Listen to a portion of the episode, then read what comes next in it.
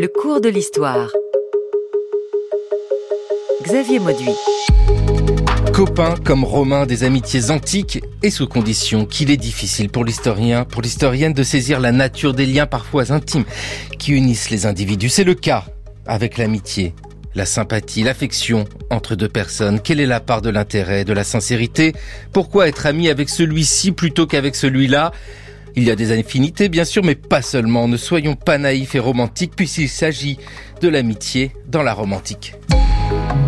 Voici donc nos jeunes gens les volontaires. Soyez les bienvenus. Réfléchissez longtemps sur le choix d'un ami. Aide-moi, Judas. Une fois décidé, ayez autant d'abandon avec lui qu'avec vous. Je ferai n'importe quoi pour toi, mais cela.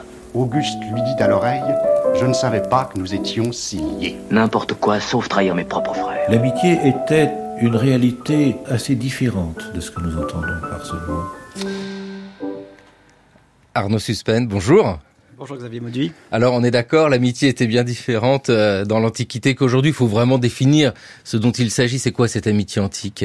Ah bah c'est une bonne question. Les anciens eux-mêmes étaient un peu dans l'embarras. Par exemple, le Lysis de Platon est un dialogue aporétique et il se finit sur une pirouette. Il ne définit pas l'amitié, à laquelle il est pourtant euh, consacré, parce que quand les, jeunes gens qui parlent euh, à qui parle Socrate s'éloigne, eh bien la, discussion s'interrompt et, le texte finit par cette pirouette. Donc quand il y a plus, société, plus de société, plus de compagnie, eh bien il n'y a plus d'amitié.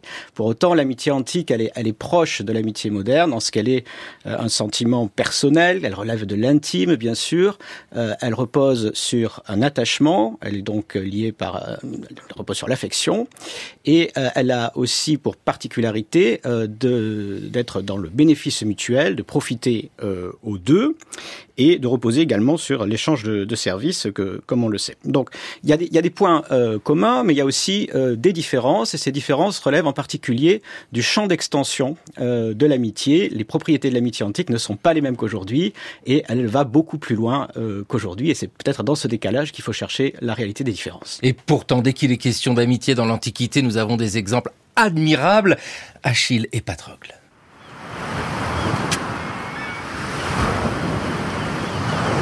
Tu as désobéi à mes ordres Non, monseigneur. C'était une erreur. Je vais ordonner aux myrmidons de rester à l'écart. Qui les a menés au combat? Je n'ai rien fait, monseigneur. Nous avons cru vous suivre.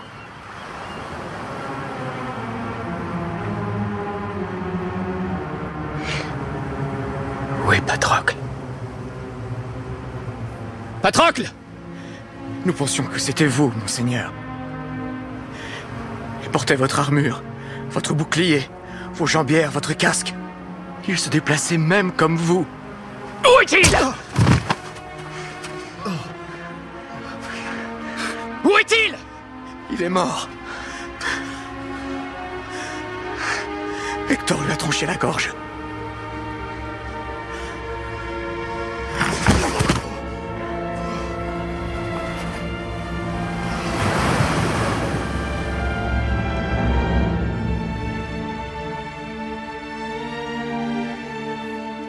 Intense émotion dans le film 3 de Wolfgang Petersen en 2004. Achille qui apprend la mort de Patrocle. François Prost, bonjour. Bonjour. Vous êtes directeur de recherche en philosophie et littérature latine à Sorbonne Université. C'est vrai que là, on a un exemple chez Homère, dans l'Iliade, de l'amitié ultime. On peut dire que, mais comme souvent chez Homère, c'est quelque chose qui est plus symbolique qu'autre chose. En tout cas, ce n'est pas cette amitié-là qui euh, unit les individus au quotidien. Euh, Certainement pas, non. L'amitié d'Achille et Patrocle est d'ailleurs un, un, sujet de a été et encore un, un, sujet de débat euh, passionné sur ce, sur sa nature euh, exacte, euh, disons, et en particulier euh, sur la question de savoir si elle comportait ou non euh, une dimension sexuelle point qui n'est absolument pas mentionné dans Homère, hein, euh, et parce qu'au fond, il n'est pas pertinent. Dans la perspective strictement homérique, euh, le, la relation euh, de Patrocle à Achille, ou d'Achille à Patrocle, hein, c'est la relation pour l'être aimé Oui, c'est ça. Hein. Ici, celui... nous avons quelque chose en plus qu'une simple amitié qui unit Absolument. deux individus. C'est celui, et c'est tout le sens de la tragédie de l'Iliade, euh, sans lequel euh, la vie perd son sens. Arnaud Suspense, c'est vrai que c'est un modèle hein, lu tant par les Grecs que par les Romains, mais euh, cette amitié-là n'est pas l'amitié du quotidien des Romains. Non, c'est sûr, c'est une amitié mythique, une amitié qui se passe entre euh, personnes de très haut rang aussi, donc il y a une dimension poétique euh, et politique aussi en même temps. Euh, mais c'est aussi une, une, une amitié qui, qui, informe les comportements et qui sert de référence. Donc il faut, il faut pas sous-estimer l'impact de ce, de ce texte homérique ou de ces grandes figures de l'amitié, euh, y compris dans la vie courante, euh, certainement, à un certain niveau tout de même, mais je crois que de manière générale, c'est une référence constante. Ouais, référence constante avec euh, toute cette réflexion sur l'amitié qu'on peut retrouver hein, dans le, la revue Parlement, dans le hors-série Amitié politique que vous avez dirigé Arnaud Suspen. Vous êtes professeur d'histoire ancienne à l'université d'Orléans. C'est vrai que c'est tout un univers à essayer de comprendre. L'amitié dans la romantique nécessite une fois encore de réfléchir à la chronologie parce que dire romantique, ça veut dire beaucoup de choses. Hein. On a quand même un temps très long. On a la République, euh, puis l'Empire, plusieurs siècles. Il y a une évolution de l'amitié. Ah oui, il y a une évolution. Alors, de toute façon, il y a quand même des continuités du point de vue, bon, de la philosophie. Euh, François Pro le dira, pardon, le dira mieux que moi. Euh, mais euh, il y a une continuité de la réflexion philosophique. Il y a une continuité aussi des pratiques culturelles. Il y a des pratiques qu'on suit sur sept siècles. La pratique du repas d'anniversaire, par exemple. Donc ça, ça se suit très bien. Voilà. Il y a ce genre de choses, donc des pratiques. Et il y a également, même du point de vue de l'amitié politique, des continuités, parce que les aristocrates de la République ont des amis sur lesquels ils s'appuient de manière extrêmement concrète pour le, le conseil, la délégation, pour tout un, ensemble de tâches. Euh, et donc on retrouve ça dans le, à la période impériale, bien sûr, on le suit très bien dans les sources littéraires comme dans l'épigraphie. Et puis même au, au, sens le plus haut de l'amitié politique, eh ben, le peuple romain euh, dans, dans la, sous la République a des amis. Euh, il passe des, des, des contrats d'amitié, des traités d'amitié. Et le traité d'amitié, par exemple, c'est un des moyens de construction de l'Empire. Ça se voit dans la conquête de l'Italie, ça se voit dans la conquête du monde hellénistique. Et bah, vous avez des termes d'amitié qui sont utilisés pour définir ce qui est une soumission à Rome, comme par exemple en 188, lors de la paix d'Apamée, où une amitié est instituée à la suite d'une défaite entre le roi Antiochos et les Romains, à la condition que le roi Antiochos euh, accomplisse un certain nombre de tâches, comme, vous, le, disiez tout à l'heure, se, se soumette à certaines obligations. Et sous l'Empire, ça se voit toujours, il y a toujours une formula amicorum, c'est-à-dire une liste des amis du peuple romain, euh, mais évidemment, la grande nouveauté, c'est que désormais il y a un prince et que donc il y a l'amitié du prince et ça c'est un élément d'évolution euh, tout à fait fondamental. Des contrats d'amitié, des traités d'amitié, voilà ce qui nous intéresse aujourd'hui dans le cours de l'histoire. Va falloir nous développer ça. J'adore l'idée. Hein. On passe un contrat d'amitié. François Prost, évolution dans la philosophie de l'amitié. Là encore, hein, on est obligé d'aller faire un petit tour dans la Grèce antique pour comprendre la vision que les Romains peuvent avoir de l'amitié. Absolument. Alors, pour dire les choses très simplement, je crois. Euh, il va se produire vers le, dans la dernière partie de l'époque euh, républicaine, euh, une sorte de choc culturel. Hein, qui est l'importation de la philosophie grecque à, à Rome, euh, qui va euh, entrer en contact avec des pratiques sociales hein, qui préexistaient à ces pensées et les grands penseurs, les plus importants, euh, vont s'efforcer d'utiliser ces mm, outils intellectuels grecs pour, d'une part, penser leur réalité sociale et, d'autre part, éventuellement, les réformer, les perfectionner, les moraliser. Euh, un terme qui vous plaira peut-être, c'est celui qui me semble qui est capital dans le texte le plus important de cette époque, qui est le traité, le Lélius sur l'amitié de Cicéron, qui pose une loi de l'amitié, une lex amicitiae. Et alors, ensuite, le problème va être d'adapter ces constructions intellectuelles aux nouvelles conditions sociopolitiques qui euh, sont créées par l'Empire le, en bouleversant quand même assez de façon sensible euh, les relations sociales, notamment euh, dans la, la haute aristocratie et ses rapports avec le reste de la population. Oui, parce qu'il faut le rappeler sans cesse, hein, les Romains s'inspirent des Grecs, oui, mais enfin, ils en font quelque chose d'autre. C'est pas simplement une pâle copie euh, de ce qu'était le monde grec.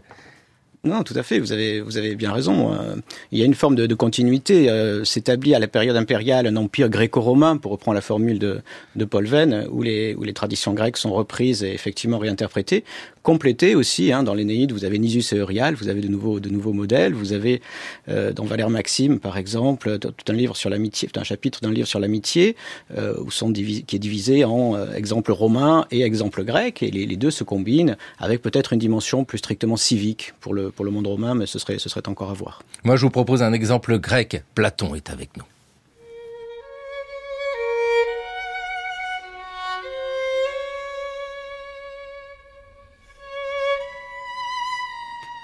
Il est un bien après lequel je soupire depuis mon enfance. Car l'un poursuit une chose, l'autre une autre. Tel voudrait avoir des chevaux, tel des chiens, celui-ci de l'or, celui-là des honneurs. Pour moi, tout cela ne trouble point ma quiétude. Mais avoir un ami, voilà ma passion. Et j'aimerais mieux avoir un bon ami que la caille ou le coq, et même par Zeus, que le cheval et les chiens les plus beaux du monde. Je dirais même que j'aimerais beaucoup mieux avoir un ami que l'or de Darius, et même que Darius en personne, tant je suis entêté d'amitié. Ainsi, en vous voyant, toi, Élysis, je suis étonné et je vous envie parce que, tout jeune que vous êtes, vous pouvez jouir si tôt et si facilement de ce bonheur et que toi, tu as gagné si vite et si complètement l'amitié de cet enfant et lui la tienne. Mais moi, je suis si loin d'un tel bonheur que je ne sais même pas comment un homme devient l'ami d'un autre.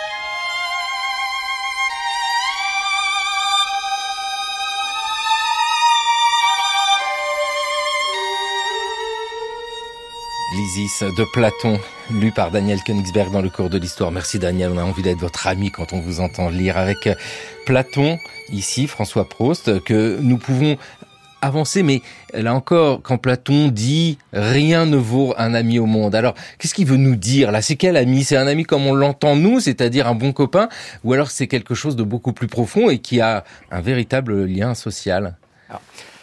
Si on s'en tient au Lysis, qui est un texte absolument magnifique, mais assez mystérieux, fondamentalement, on ne sait pas puisque c'est un texte, comme on dit, aporétique, c'est-à-dire qui n'a pas de, qui ne débouche pas sur une conclusion euh, explicite, et cela tient euh, à un certain état de la pensée de Platon, et aussi à la dramaturgie qui est choisie euh, par Platon en tant qu'écrivain, qui met en scène Socrate avec de très jeunes gens, qui l'interrogent sur leur conception de l'amitié, leur perception naïve, immédiate, pour en montrer justement la fragilité, les contradictions.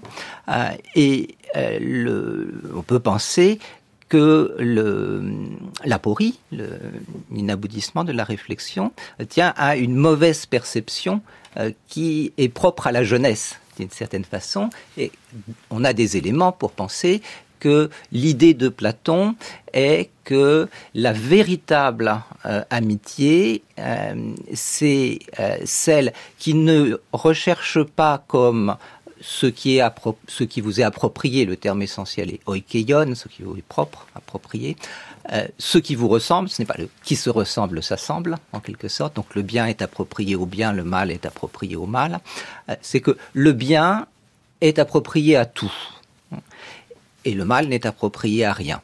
Et l'amitié sera précisément la démarche humaine qui, comme l'éros platonicien dans le banquet, euh, va servir de médiateur à l'individu dans son imperfection pour se rapprocher de, ce bien. Oui, avec euh, toute cette complexité philosophique qui après nous faire euh, réfléchir au ce monde romain, parce que quand Platon dit moi je refuse tout de l'or, etc. Euh, je veux un ami, mais on pourrait dire à Arnaud Suspens que sans ami, de toute façon, il n'existerait pas. Dans un monde romain, prenons le temps de la République, est-ce que ce serait possible de vivre socialement sans avoir d'amis?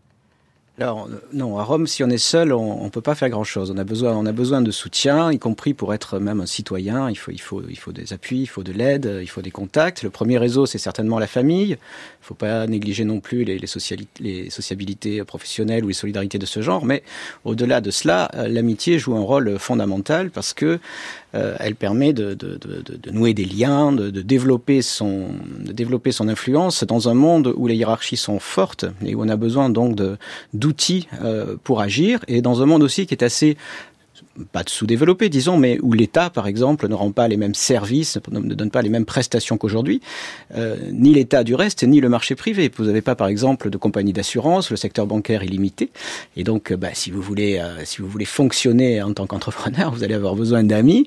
Et on voit, par exemple, très bien qu'il y a ce qu'on appelle une économie des amis. Hein, c'est un livre, un livre écrit par un collègue belge à la fin des années 90, euh, qui, qui, développe ça et qui montre que, euh, bah, par exemple, pour les prêts d'argent dans la haute aristocratie, euh, le recours naturel, c'est plutôt les amis et le, contact euh, direct. Donc vous voyez que même au niveau le, plus concret, le niveau de la, vie, courante et, la vie économique, on a besoin d'amis à Rome. Et évidemment, dans le domaine public, c'est peut-être encore plus, plus vrai, euh, et ce sont des choses très bien connues. On pourrait dire qu'en fait, l'amitié pallie le manque de relations qu'offriraient des institutions pour simplifier On peut dire ça si vous voulez, mais disons qu'on fait, on fait autrement, on fait, on fait par l'amitié ce qu'on délègue aujourd'hui à des, à des institutions. On considère qu'il y a une rupture à la fin du Moyen Âge, si j'en si crois les résultats justement du numéro de Parlement dont vous parliez.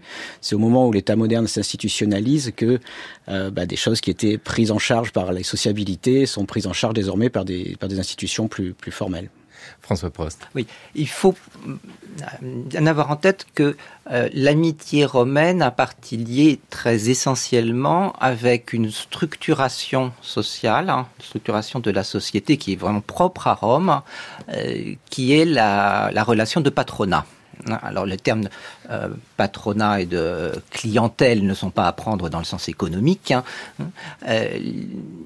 Très simplement, c'est une structuration très pyramidale d'une société qui est très euh, hiérarchisée, très inégalitaire, hein, et qui met en relation un personnage important, qui est un grand politique, hein, avec euh, donc une, pyramide descendante de citoyens qui euh, lui sont rattachés par des liens personnels qui sont des liens réciproques. Euh, cette réciprocité est absolument essentielle. Elle, euh, le euh, patron aide ses clients de diverses manières, financièrement, juridiquement. C'est pour ça que patronus, le patron, ça veut dire l'avocat hein, à Rome. Hein.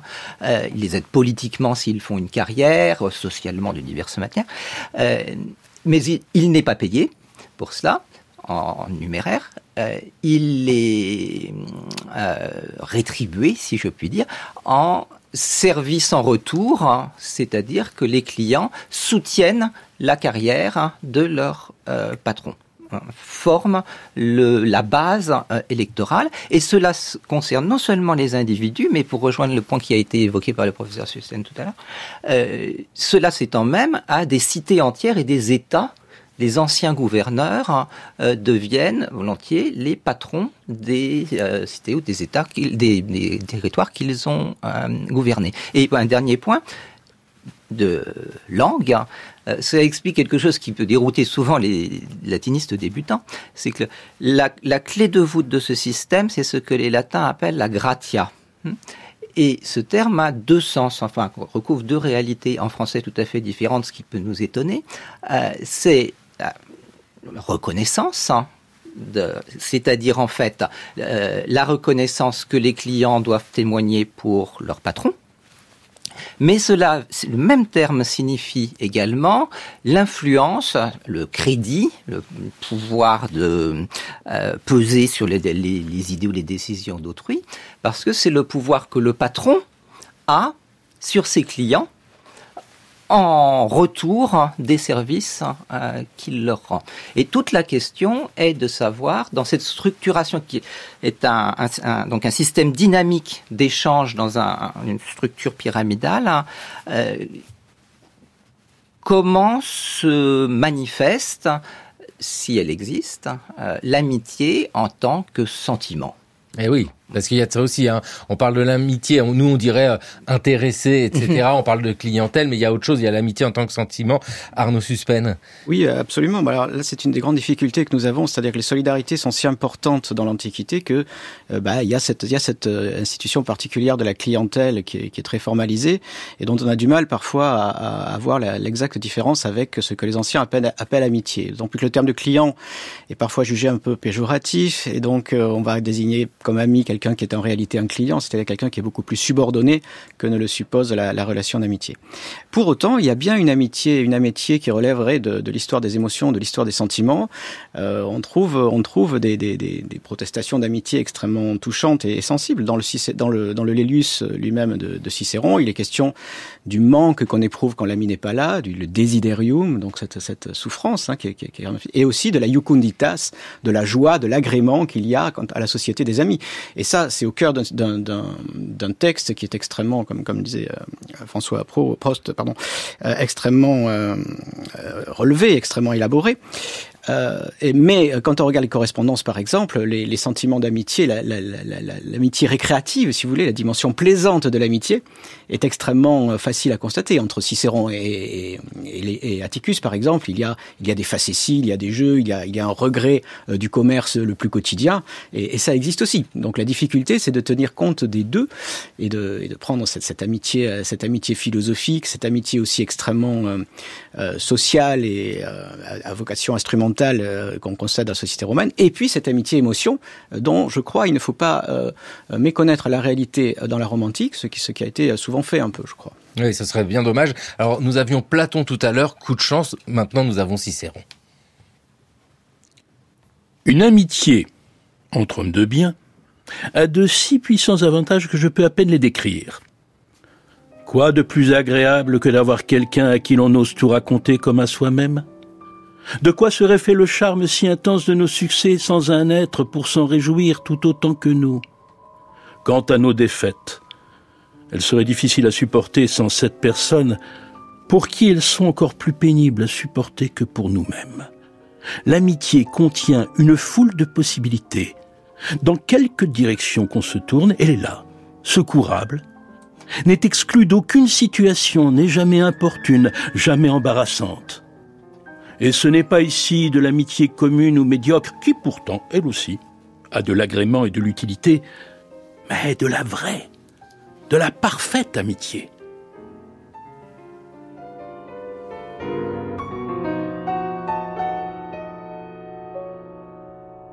France Culture, le cours de l'histoire. Xavier Mauduit. Quand Daniel Königsberg, enfin, plutôt Cicéron, nous parle de l'amitié, François Prost, nous avons ici euh, un texte, alors, euh, texte majeur, hein, dès que l'on parle de l'amitié dans l'Antiquité, Cicéron, l'amitié que vous avez publié euh, aux belles lettres. Dans cette réflexion qu'a Cicéron sur l'amitié, il y a quelque chose d'original ou bien reflète-t-il la conception de l'amitié dans la Rome antique Je rappelle, hein, Cicéron, c'est le premier siècle avant Jésus-Christ. Ce texte a souvent été mal lu, je crois, parce que... Bah, c'est parce qu'il n'y avait pas Daniel Königsberg. Euh, il a souvent été pris précisément comme une manière de donner un habillage un peu élégant euh, à euh, quelque chose qui ne serait au fond que ces échanges de services euh, et ces relations politiques hein, euh, que les Romains euh, englobaient dans la, la relation d'amitié.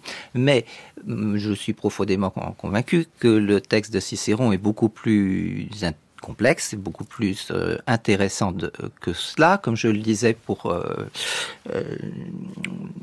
commencer, parce qu'il présente un effort exceptionnel pour euh, exploiter toutes les ressources de la pensée grecque, hein, de la pensée philosophique grecque, hein, euh, pour euh, analyser, comprendre euh, la relation d'amitié, non pas seulement dans les nuages hein, en soi, mais de l'amitié romaine, c'est l'amitié réelle pour eux, Et c'est un texte qui est écrit juste après l'assassinat de César. Hein, donc en pleine période de crise gravissime. Hein.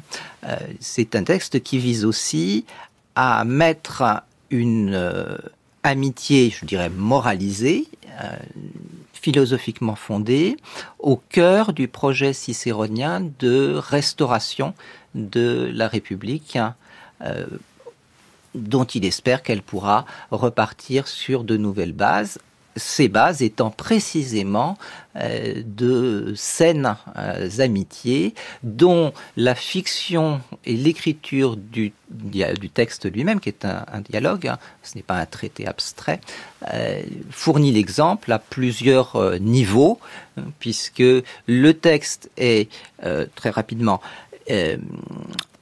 dédié par Cicéron à son meilleur ami Atticus, l'ami de toute sa vie. Hein. Euh, il rapporte euh, le souvenir que Cicéron a eu euh, de conversations quand il était jeune avec Sévola l'augure qui avait été en charge de son éducation de jeune citoyen, si je puis dire.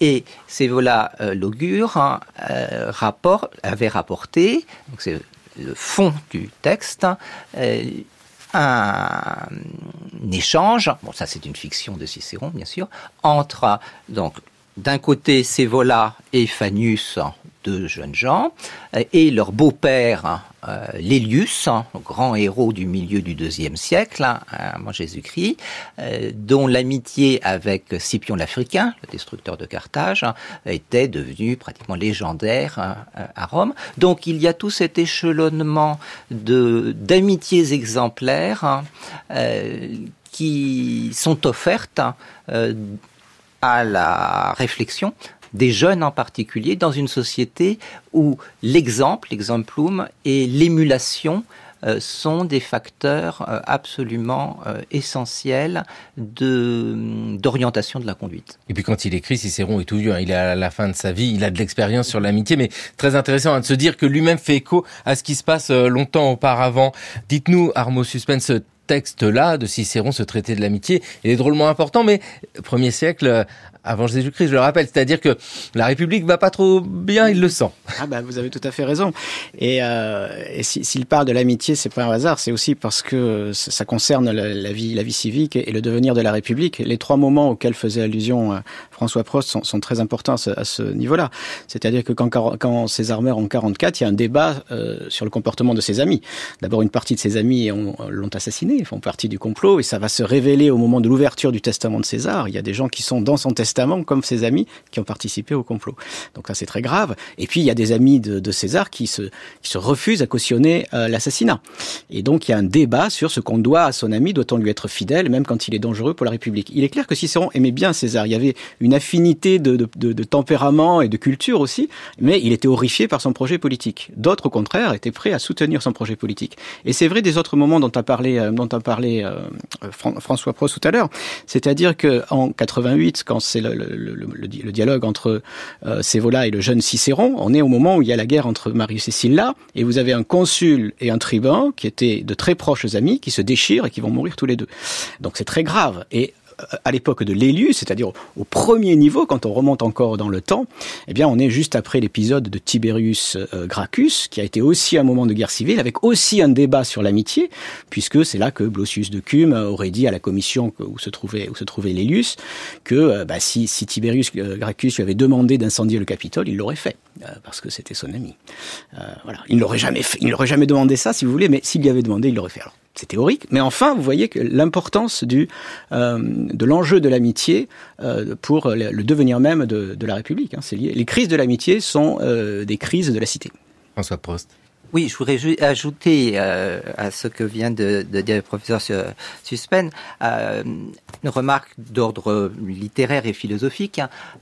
il y a deux passages qui d'ailleurs se suivent, qui sont absolument euh, capitaux dans le texte euh, et qui concernent l'un Scipion euh, et l'autre Tiberius Gracchus. Ce sont en fait les repoussoirs de la réflexion de, de Cicéron. Dans le, le premier passage, Lélius rapporte des propos de Scipion. Donc ça n'est pas sa conception à lui, Lélius qui est le porte-parole de Cicéron.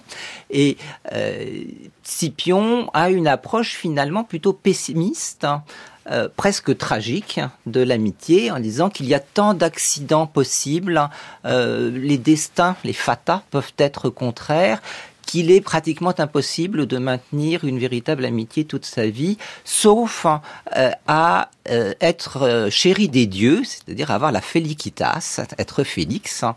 Or, Félix, c'était le surnom que s'était arrogé celui-là, le tyran, et ce que prétendait avoir également César, qui n'en a pas vraiment bénéficié.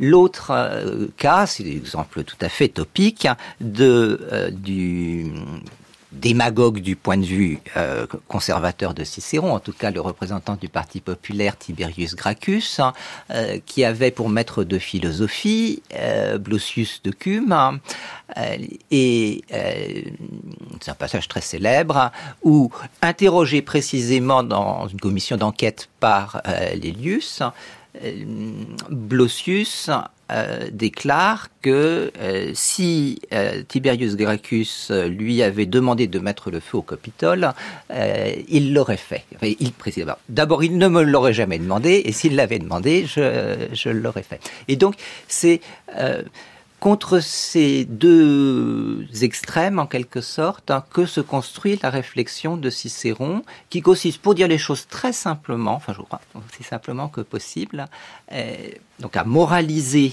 euh, l'amitié en lui imposant une loi, comme je le disais tout à l'heure. Le texte, le terme est deux fois dans le texte, hein, lex euh.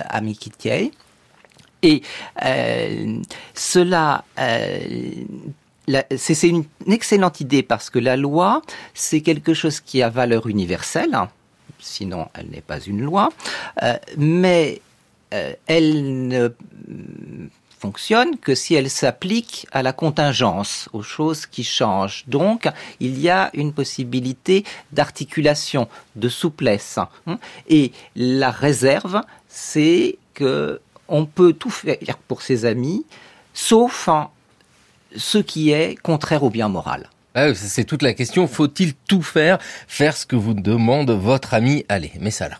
Judas, laisse-moi t'expliquer quelque chose. Une chose que peut-être tu ignores. L'empereur a les yeux fixés sur nous. En ce moment, il ne pense qu'à l'Orient. C'est là qu'est ma chance, je dois la saisir, c'est la tienne aussi. Si je peux ramener l'ordre en Judée, j'accéderai aux plus hautes fonctions et tu t'élèveras avec moi, je te le promets. Sais-tu où cela nous mènera? À Rome. Oui, peut-être même aux côtés de César en personne, je le sais, j'en suis sûr. Rien ne s'y oppose et c'est le moment, Judas. Crois-moi, c'est l'instant ou jamais. L'empereur a les yeux fixés sur nous. Tout ce qu'il attend de moi, c'est que je le serve. Tout ce que j'attends de toi, c'est que tu m'aides. Aide-moi à le servir. Tu en parles comme s'il était Dieu. Il est Dieu. Le seul vrai Dieu. Il est le pouvoir, le seul vrai pouvoir sur Terre. Aide-moi, Judas. Je ferai n'importe quoi pour toi, mais cela, N'importe quoi sauf trahir mes propres frères.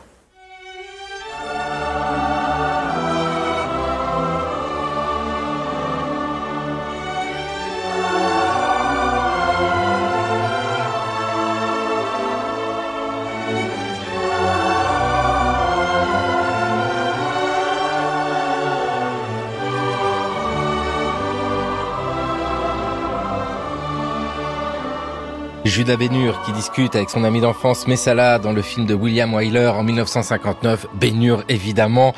Arnaud Suspen. Alors là, euh, c'est ça, hein, il peut pas tout faire. Euh, on est dans un autre monde. On parlait beaucoup de la République romaine avec euh, Cicéron. Est-ce qu'il y a des choses qui changent avec l'Empire? Parce que désormais, il y a un empereur, l'ami ultime. Ah, voilà, oui, il y a, l'empereur et la, question de l'amitié de l'empereur est, une question qui se pose avec une, acuité nouvelle. Bon, les aristocrates avaient déjà des amis, je l'ai dit tout à l'heure, mais avec l'empereur, on a quelqu'un qui est un peu à la fois à l'intérieur du, jeu social et à l'extérieur, ou plutôt au-dessus, et donc c'est difficile de, de voir comment se comporter avec lui. Alors est-ce que est-ce que l'empereur est un ami ordinaire? Bon, euh, ben non, il peut pas être un ami ordinaire. En même temps, euh, normalement, c'est pendant assez longtemps, ça reste un aristocrate au milieu de ses pairs, avec peut-être plus d'autorité, mais enfin, il ne veut pas être un tyran, donc il est obligé de jouer ce jeu social. Et parfois, il, il joue à l'aristocrate, il joue à l'amitié de l'aristocrate. Euh, comme sous la République. Mais euh, les, les, phénomènes de brouillage euh, se manifestent euh, en permanence et ça ne marche pas très bien. Par exemple, on voit le, le, prince se fâcher contre un ami à lui et du coup avoir une, une, attitude qui est assez classique sous la République. Il lui interdit l'accès à ses espaces privés, il ne veut pas le recevoir. Et du coup, cet ami, Cornelius Gallus, est, est attaqué, on lui fait des procès et puis il sent que ça va très mal se passer, il finit par se suicider. Et là, selon Auguste, selon Suétone, pardon, c'est Auguste dont il est question. Et euh, Auguste aurait dit, mais c'est terrible, je ne peux même pas, c'est à moi seul qu'il est impossible de se, de se fâcher contre un ami, parce que les conséquences sont trop graves. Bon, on voit très bien ces phénomènes de, de, de, perturbation qui, qui, existent à cause de la nouvelle dimension de la figure impériale. De même, quand le prince va chez un ami manger, bah, c'est pas un repas complètement informel. Quand et pourtant, il y va. Quand le prince euh, siège au conseil d'un père de famille de ses amis, c'est plus pareil, parce que les gens ne peuvent plus délibérer. Qui va prendre le risque de ne pas être d'accord avec le prince sur quelque sujet que ce soit Donc on voit très bien que la figure du prince est compliquée et perturbe le jeu. Et inversement, les gens qui sont ses amis ne sont plus tout à fait des gens ordinaires non plus et on va voir euh, leur fonction euh, euh, se développer, on, va les voir prendre une, une, place de plus en plus importante. Ça se voit déjà sous, sous César d'ailleurs, on voit des, des, des, chevaliers, des gens qui sont pas dans l'haute aristocratie, avoir, être très importants, participer à la rédaction de Senatus Consult, ce qui est incroyable, avoir des, des grands aristocrates qui font antichambre chez eux, et, et, donc on les voit prendre une puissance très grande. Et sous l'Empire, ça va être de plus en plus important, de plus en plus manifeste. Le rôle d'Agrippa, par exemple, auprès d'Auguste, c'est aussi un rôle d'ami, et le cas le plus important, ce sera le cas de gens auprès de Tibère. Ce sera même, ça, ça finira très mal, mais ce sera une forme pathologique de l'amitié. Ces est un chevalier qui va devenir consul directement, qui va, dont on pense à un moment qu'il va peut-être remplacer l'empereur, lui succéder. Et la base de son pouvoir, c'est l'amitié du prince, au point que euh, il y a un hôtel à l'amitié donc Amitié considérée comme une déesse qui est installée, c'est Tacite qui nous le dit, qui aurait été voté par le Sénat, accepté par le prince, on ne sait pas s'il a été construit, mais enfin, le projet est allé euh, jusqu'à un certain degré d'achèvement, et euh, de part et d'autre, il y aurait une statue de Tibère et une de ses gens. Donc on voit comment ici, un ami du prince peut devenir quasiment une figure de substitution. Et de manière générale, tous les amis du prince, au bout d'un certain temps, euh, sont des figures institutionnelles. Il y a des listes, il y a un statut, et on les voit figurer dans un conseil impérial qui est lui-même un organe de décision de l'Empire. Vous nous avez dit tout à l'heure que entre la notion de client-clientèle et d'amis, bon, il y avait euh, certains flous, et on pourrait dire la même chose avec euh, les mots de courtisan et de cour ici, parce que il y a quelque chose qui est assez proche dans tout ce que vous écrivez, de, décrivez, pardon, Arnaud Suspen. Ah oui, oui, c'est intéressant. Alors la, la, la, la, mise en place de la cour impériale, euh, on, on la voit, se, on le voit, se, on le voit se, se produire euh, pendant le, premier siècle, au, au terme d'une institutionnalisation euh, assez progressive des pratiques qui sont celles de la République, des aristocrates républicains au départ. Mais il est clair qu'au bout d'un certain temps, il y a une, une, cour impériale. À partir de Dioclétien, en tout cas, c'est terminé, c'est évident. Il y a des procédures extrêmement précises, et c'est-à-dire à la fin du troisième siècle. Et, et oui, on, voit ces, ces phénomènes se, se produire. Concerne la clientèle et l'amitié, il y a quand même une forme de distinction qu'on peut faire. C'est difficile, il y a des brouillages, comme je disais tout à l'heure, mais il y a une distinction qu'on peut faire, c'est-à-dire que euh, bah, la clientèle, c'est un type de relation qui est bien décrit et qui a un sens technique euh, dans l'Antiquité romaine. Donc, euh, parfois, il y, a des, il y a phénomènes d'euphémisme, de choses comme ça, mais enfin, la clientèle, aussi bien dans, le, dans le, les relations internationales que dans les relations interpersonnelles, c'est un statut particulier avec des obligations bien fixes. Avec ce moment très particulier, celui de la campagne électorale.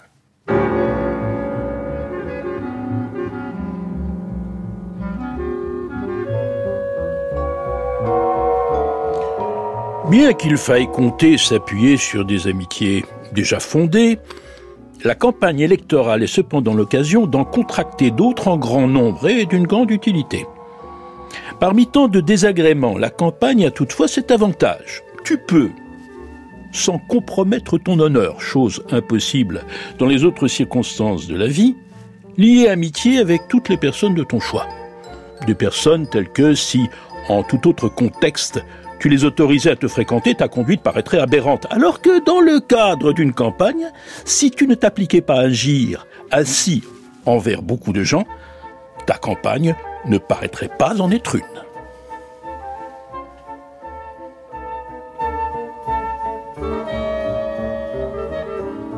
Dans la famille Cicéron, je demande le frère, l'auteur de ce petit manuel de la campagne électorale. C'est un délice à lire euh, ce petit manuel-là. Euh, dites donc, il y a beaucoup de cynisme quand on entend ça.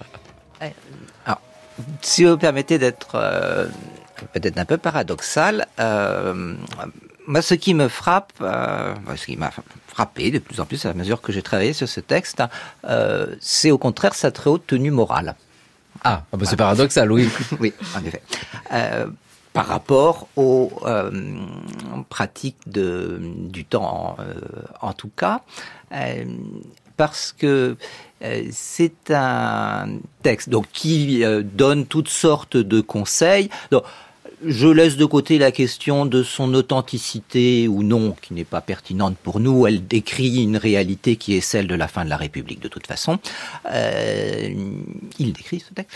Et euh, il donne donc tout un ensemble de conseils au candidat qui est Cicéron euh, étant candidat pour le consulat, euh, pour réussir sa campagne. Cicéron étant dans le cas particulier de n'être pas membre d'une famille sénatoriale, hein, c'est-à-dire qu'il n'avait pas l'appui d'une clientèle qui lui était déjà en quelque sorte acquise par euh, par héritage. Euh, et c'est à self-made man si on veut. Euh, donc il y a effectivement beaucoup de trucs, de conseils. Alors qu'on trouve couramment euh, cynique dans la manière de capter les, les votes, en fait. Bon, cela dit, par rapport à ce qui se fait un peu partout, euh, ça n'est pas si méchant que cela. hein. Euh, mais de toute manière, euh, plus, sérieusement, ce qui m'a frappé dans ce texte, hein, c'est euh, tout l'effort qui est fait pour distinguer le candidat, apprendre au candidat Cicéron à se distinguer des autres, les autres ne faisant que jouer le jeu rituel en particulier de la clientèle, de la relation de, patronat, euh, dans tous ces artifices, hein, euh, et sans y mettre aucune sincérité, aucun engagement euh, propre.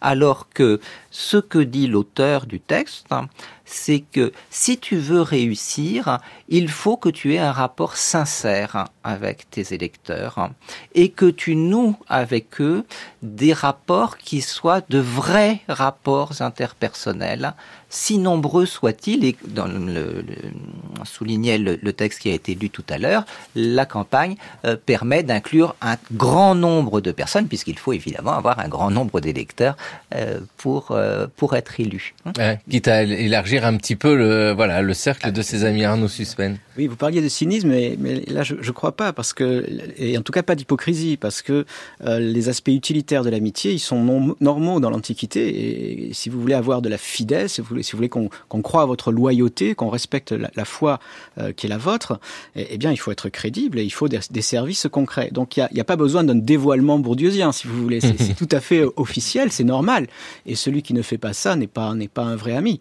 Euh, la, la, la pierre de touche, c'est ce qu'il y a derrière, comme, comme, comme le disait François Prost. hein. Mais en tout cas, il n'y a, il y a pas, il y a pas d'hypocrisie. Et un, candidat qui ne ferait pas d'engagement euh, ne serait pas crédible. Enfin, il n'est pas candidat par, par nature. L'amitié antique est utilitaire euh, par principe aussi. Après, il faut voir comment, à, à quelle fin euh, sont, sont, sont mis ces, ces services. Mais il n'y a pas de pas de- pas d'ambiguïté là-dessus. Oui, puis je pense que beaucoup d'auditeurs, d'auditrices se disent, oh, ça ressemble beaucoup à aujourd'hui. François Prost. Juste un mot pour euh, préciser que le- l'articulation, le, point d'articulation, pour compléter ce, ce que euh, vient de dire Arnaud Suspense, c'est que le, euh, le candidat doit avant son élection, pour se faire élire, hein, précisément fournir la preuve euh, à ses électeurs potentiels hein, euh, qu'il est un homme fiable, euh, qu'il est quelqu'un sur qui ils vont pouvoir compter, entre autres parce qu'il les connaît ou les connaîtra personnellement et parce que dès sa campagne, il s'engage vis-à-vis d'eux à avoir au fond une certaine disposition éthique hein, à la fois vis-à-vis des individus et euh, vis-à-vis de l'État dans la conduite de, de ses affaires. Et euh, il y a donc cette dimension euh, éthique qui doit être non seulement présente, mais manifestée à travers toutes sortes de, de rituels et de pratiques. Là, nous sommes dans le moment très particulier de la campagne électorale. Tout à l'heure, Arnaud Suspen, vous nous avez parlé de ces traités, de ces contrats d'amitié. Qu'est-ce que c'est que cette chose-là? Là, je faisais plutôt allusion au traité d'amitié en matière euh, diplomatique. Voilà, qui existe toujours euh, encore aujourd'hui. Non, mais c'est vrai que l'amitié en elle-même est quelque chose de public. C'est ça que je veux dire. C'est quelque chose qui peut se voir quand on se balade dans les rues de Rome. Ah, tout à fait. Il y a un spectacle, un spectacle d'amitié. D'abord, je pense que l'amitié, elle est beaucoup plus présente dans l'imaginaire et puis même dans la culture euh, visuelle et artistique des Romains qu'elle ne l'est qu'elle ne l'est aujourd'hui. On parlait d'Achille et de Patrocle, mais il y en a d'autres. Il y a Oreste et Pilade, il y a, y a Damon et Phintias, et, et, tous ces tous ces personnages étaient l'objet de d'abord de, de, réactivation par la littérature latine. Vous avez des vous avez un Pacuvius qui fait, qui fait par exemple un Oreste. Et, donc, c'était dans la culture commune. Et puis, vous aviez euh, de la visibilité aussi dans le, le, le, les statues, les représentations, les fresques. On en a gardé qu'une poussière. Mais enfin, tout ça était là, était important. Et donc, on, et puis, il y avait aussi des espaces. Vous avez des espaces de, réception dans les, dans les maisons. Vous aviez des exèdres, des hémicycles où on pouvait recevoir ses amis. Bref, il y avait toute une, toute une géographie de, de l'amitié extrêmement, extrêmement importante et une visibilité de l'amitié très grande euh, dans l'Antiquité. Et à l'intérieur de ce cadre favorable, effectivement, euh, il y avait une mise en scène euh, des relations sociales. Il y avait une mise en scène dans les espaces publics où on se déplaçait avec ses amis. On mettait, on, oui, on mettait en valeur les relations qu'on avait, leur nombre. Hein, il fallait être très entouré pour être pour être important. Alors ça pouvait être des clients, comme on l'a dit tout à l'heure, mais ça pouvait être aussi des amis, c'est-à-dire des gens d'un niveau plus proche du vôtre. Et à la qualité de vos amis, euh, on pouvait mesurer ben, votre gratia dont on parlait tout à l'heure, votre influence, votre surface sociale, votre autorité aussi, votre prestige. Et donc il y avait un intérêt, bien sûr, et un sens euh, à mettre en scène, tout cela. Donc il y a un véritable spectacle de l'amitié. Une amitié de retrait, une amitié euh, intime et clandestine, ça peut exister dans certains cas, mais c'est certainement pas euh, le, le, le, réflexe normal pour la façon dont il faut vivre son amitié dans l'Antiquité. C'est-à-dire qu'au moment d'aller au bain, c'est pas du tout la même chose si on y va seul avec euh, sa serviette sur l'épaule ou si on est euh, avec toute une bande, quoi. Voilà, je crois pas qu'on qu soit souvent seul à Rome en réalité. Ouais, c'est ça. Hein. Il faut toujours euh, des amis. C'est cette amitié-là que, euh, en travaillant sur le sujet, l'on croise à travers les textes. Alors, on a cité Platon, on a cité Cicéron, le frère de Cicéron ou celui qui se fait passer pour le frère de Cicéron, peu importe. C'est très difficile de saisir les relations entre les individus. Qu'est-ce que l'historien euh, dispose comme euh, source autre que la littérature et la philosophie ah a, en particulier, il y a l'épigraphie, par exemple. C'est-à-dire que vous avez euh, des inscriptions. Donc l'épigraphie, c'est la science des inscriptions. On a, on a énormément de, de, textes, surtout à partir de la fin de la République, pour, pour toute la période impériale. Et euh, dans ces textes, il est, beaucoup question d'amitié. Euh, les, amis sont très présents, en particulier dans les inscriptions funéraires, puisque les amis interviennent beaucoup dans les derniers moments, au moment du testament, au moment du souvenir, du souvenir de l'ami défunt. Et donc, vous avez des, inscriptions qui nous parlent d'amitié tant qu'il y a des inscriptions. Hein. Donc là, on a, vraiment quelque chose de très bien. Alors évidemment, euh, il y, a, un côté lyrisme d'apparat dans les, dans les inscriptions qui est, peut-être un peu trompeur. C'est difficile de savoir si on, a, si on atteint le secret des cœurs. Hein. Il y a des formules, bien sûr. Mais tout de même, bah, on, a, on, a, on a une présence, en tout cas, épigraphique de l'amitié qui est incontestable. Et puis, on a même des documents assez intéressants. On a même des amitiés de femmes, par exemple. On a des euh, de femmes qui, qui s'invitent, euh, livrées par une tablette de Vine de Landa, sur, euh, trouvée près du mur d'Adrien, euh, à un goûter d'anniversaire, pas un goûter, un repas d'anniversaire. Donc, on a une, deux, deux amis. Hein, voilà. Alors c'est très rare comme document, mais ça arrive aussi. Et là, c'est pas c'est pas de la mise en scène parce que c'est une épigraphie euh, courante, une épigraphie d'invitation. C'est une tablette d'invitation. J'allais vous poser la question justement voilà. sur l'amitié féminine parce que cette amitié que nous présentons depuis tout à l'heure est quelque chose d'extrêmement social, s'insérer dans la société, parfois euh, pallier au manque euh, d'organisation, notamment pour le commerce. Euh, L'amitié féminine, elle, peut-elle être sincère ici quand euh, on voit sur une inscription le mot ami? Alors, là, il y a, l'invitation au repas d'anniversaire. Je suis pas sûr qu'il y ait inscription, euh, qu'il y ait amitié, pardon, dans l'inscription. Je suis pas sûr. Mais enfin, c'est les, pratiques en tout cas. Euh, on sait par exemple que Livy avait des amis. Mais alors Livy, c'est quelqu'un de très important. C'est la femme d'Auguste. Donc, euh, et on considère que c'est son appui qui a favorisé la carrière de certains aristocrates qui se présentaient comme ses amis, dont un futur empereur, par exemple. Et euh, donc oui, il y en a. Alors évidemment, comme la littérature, euh, même les inscriptions sont quand même plutôt dominées par les, hommes. Euh, je crois que c'est assez difficile à voir, mais on trouve des traces traces.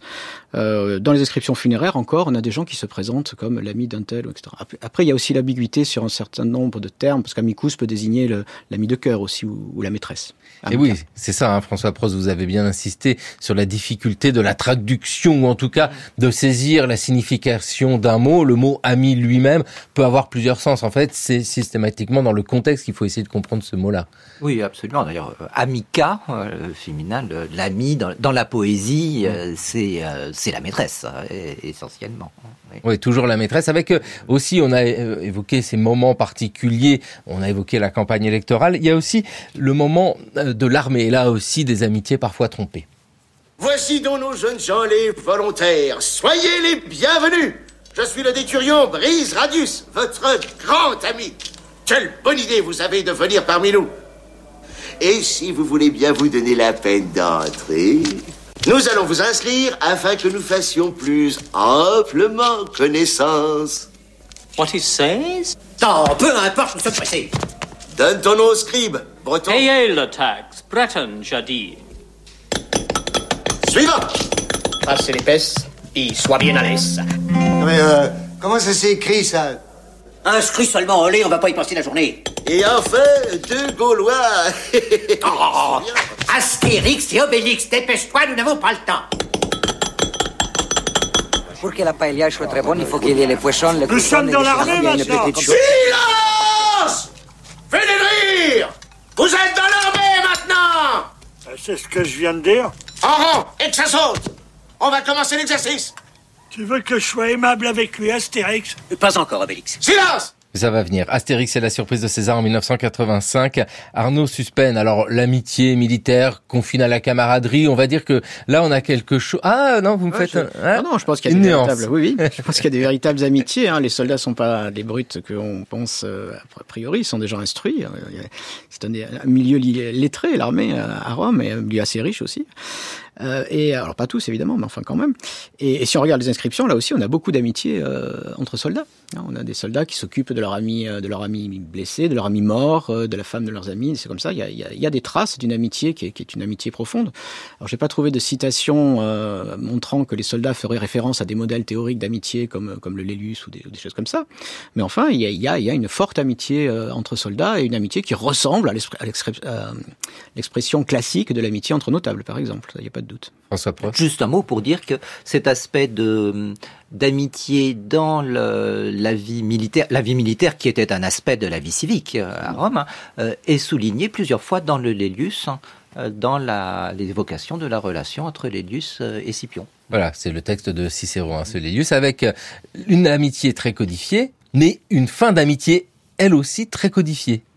Alors, ça c'est une c'est une question euh, complexe, c'est la question de la brouille. Comment on fait pour pour rompre avec un ami? Ben alors, il y a une formule célèbre qui est euh, attribuée à Caton et qu'on retrouve dans le Lélius, qu'il vaut mieux découdre que déchirer, parce que euh, il faut éviter le scandale que que sont des, des amis qui s'affrontent, qui se haïssent et qui et qui démente toute une vie de toute une vie d'entente de, euh, au pire au pire moment quoi voilà. Alors ça ça c'est un scandale c'est un c'est un crime d'impiété en fait hein, c'est-à-dire on ne respecte pas euh, la forme normale des relations euh, c'est une relation relation sacrée quasiment l'amitié et, donc on, on peut pas on, on, peut pas on peut pas se, comporter mal.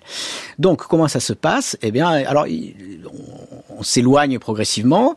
Il peut y avoir des demandes de justification. On a un cas célèbre dans la correspondance de, de Cicéron en 62, euh, Metellus Keller, qui est un ancien ami de, de, de Cicéron, euh, s'étonne que Cicéron se soit moqué, enfin s'indigne que Cicéron se soit moqué de lui en plein Sénat et s'en soit pris à son frère.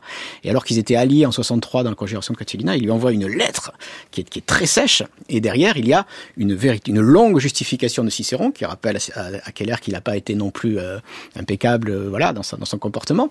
Et en réalité, vous voyez, vous avez ces, ces, possibilités de se justifier. Et donc, il y a une sorte de bilan, de, de on vérifie l'état de la relation et on peut, on peut revenir en grâce. Cas entre, entre Célère, entre Métellus Célère et Cicéron, puisqu'après on les voit interagir de manière tout à fait normale. Euh, donc ça, c'est et puis vous pouvez avoir aussi euh, recours à, l'intermission de, à la médiation euh, d'amis communs. Hein, ça se voit des gens qui, qui viennent et qui essaient d'éviter euh, ce scandale qui est bah, des gens qui n'ont pas lu Cicéron et qui n'ont pas respecté la loi de l'amitié et qui ont fait qui ont fait des choses qui ne vont pas. Et donc, on, a, on a euh, ces médiations. Et puis, si ça va pas, bah, il vaut mieux découdre que de déchirer. C'est-à-dire, il faut pas faire le scandale brutal. Il faut s'éloigner proprement. On cesse de se fréquenter. Ça peut aller jusqu'à l'interdiction, comme on le disait tout à l'heure, des espaces privés. C'est-à-dire, on ne reçoit plus la personne. Et si ça va vraiment jusqu'au terme, ça va être une, une inimitié, mais, là, on est déjà dans le scandale. Allez, et là, pas de scandale, ça aurait pas plu à Cicéron. Merci à tous les deux, à Arnaud Suspen, et je rappelle hein, cette euh, revue Parlement que vous avez dirigée, ce hors-série consacré aux amitiés politiques. Et puis merci à vous, François Prost, avec euh, Cicéron sous le bras qu'on retrouve aux belles lettres. Ah, voilà, ça c'est euh, cette belle histoire de l'amitié qui nous intéresse et que l'on continue dans le cours de l'histoire. Voici l'ami Gérard Noiriel, le pourquoi du comment.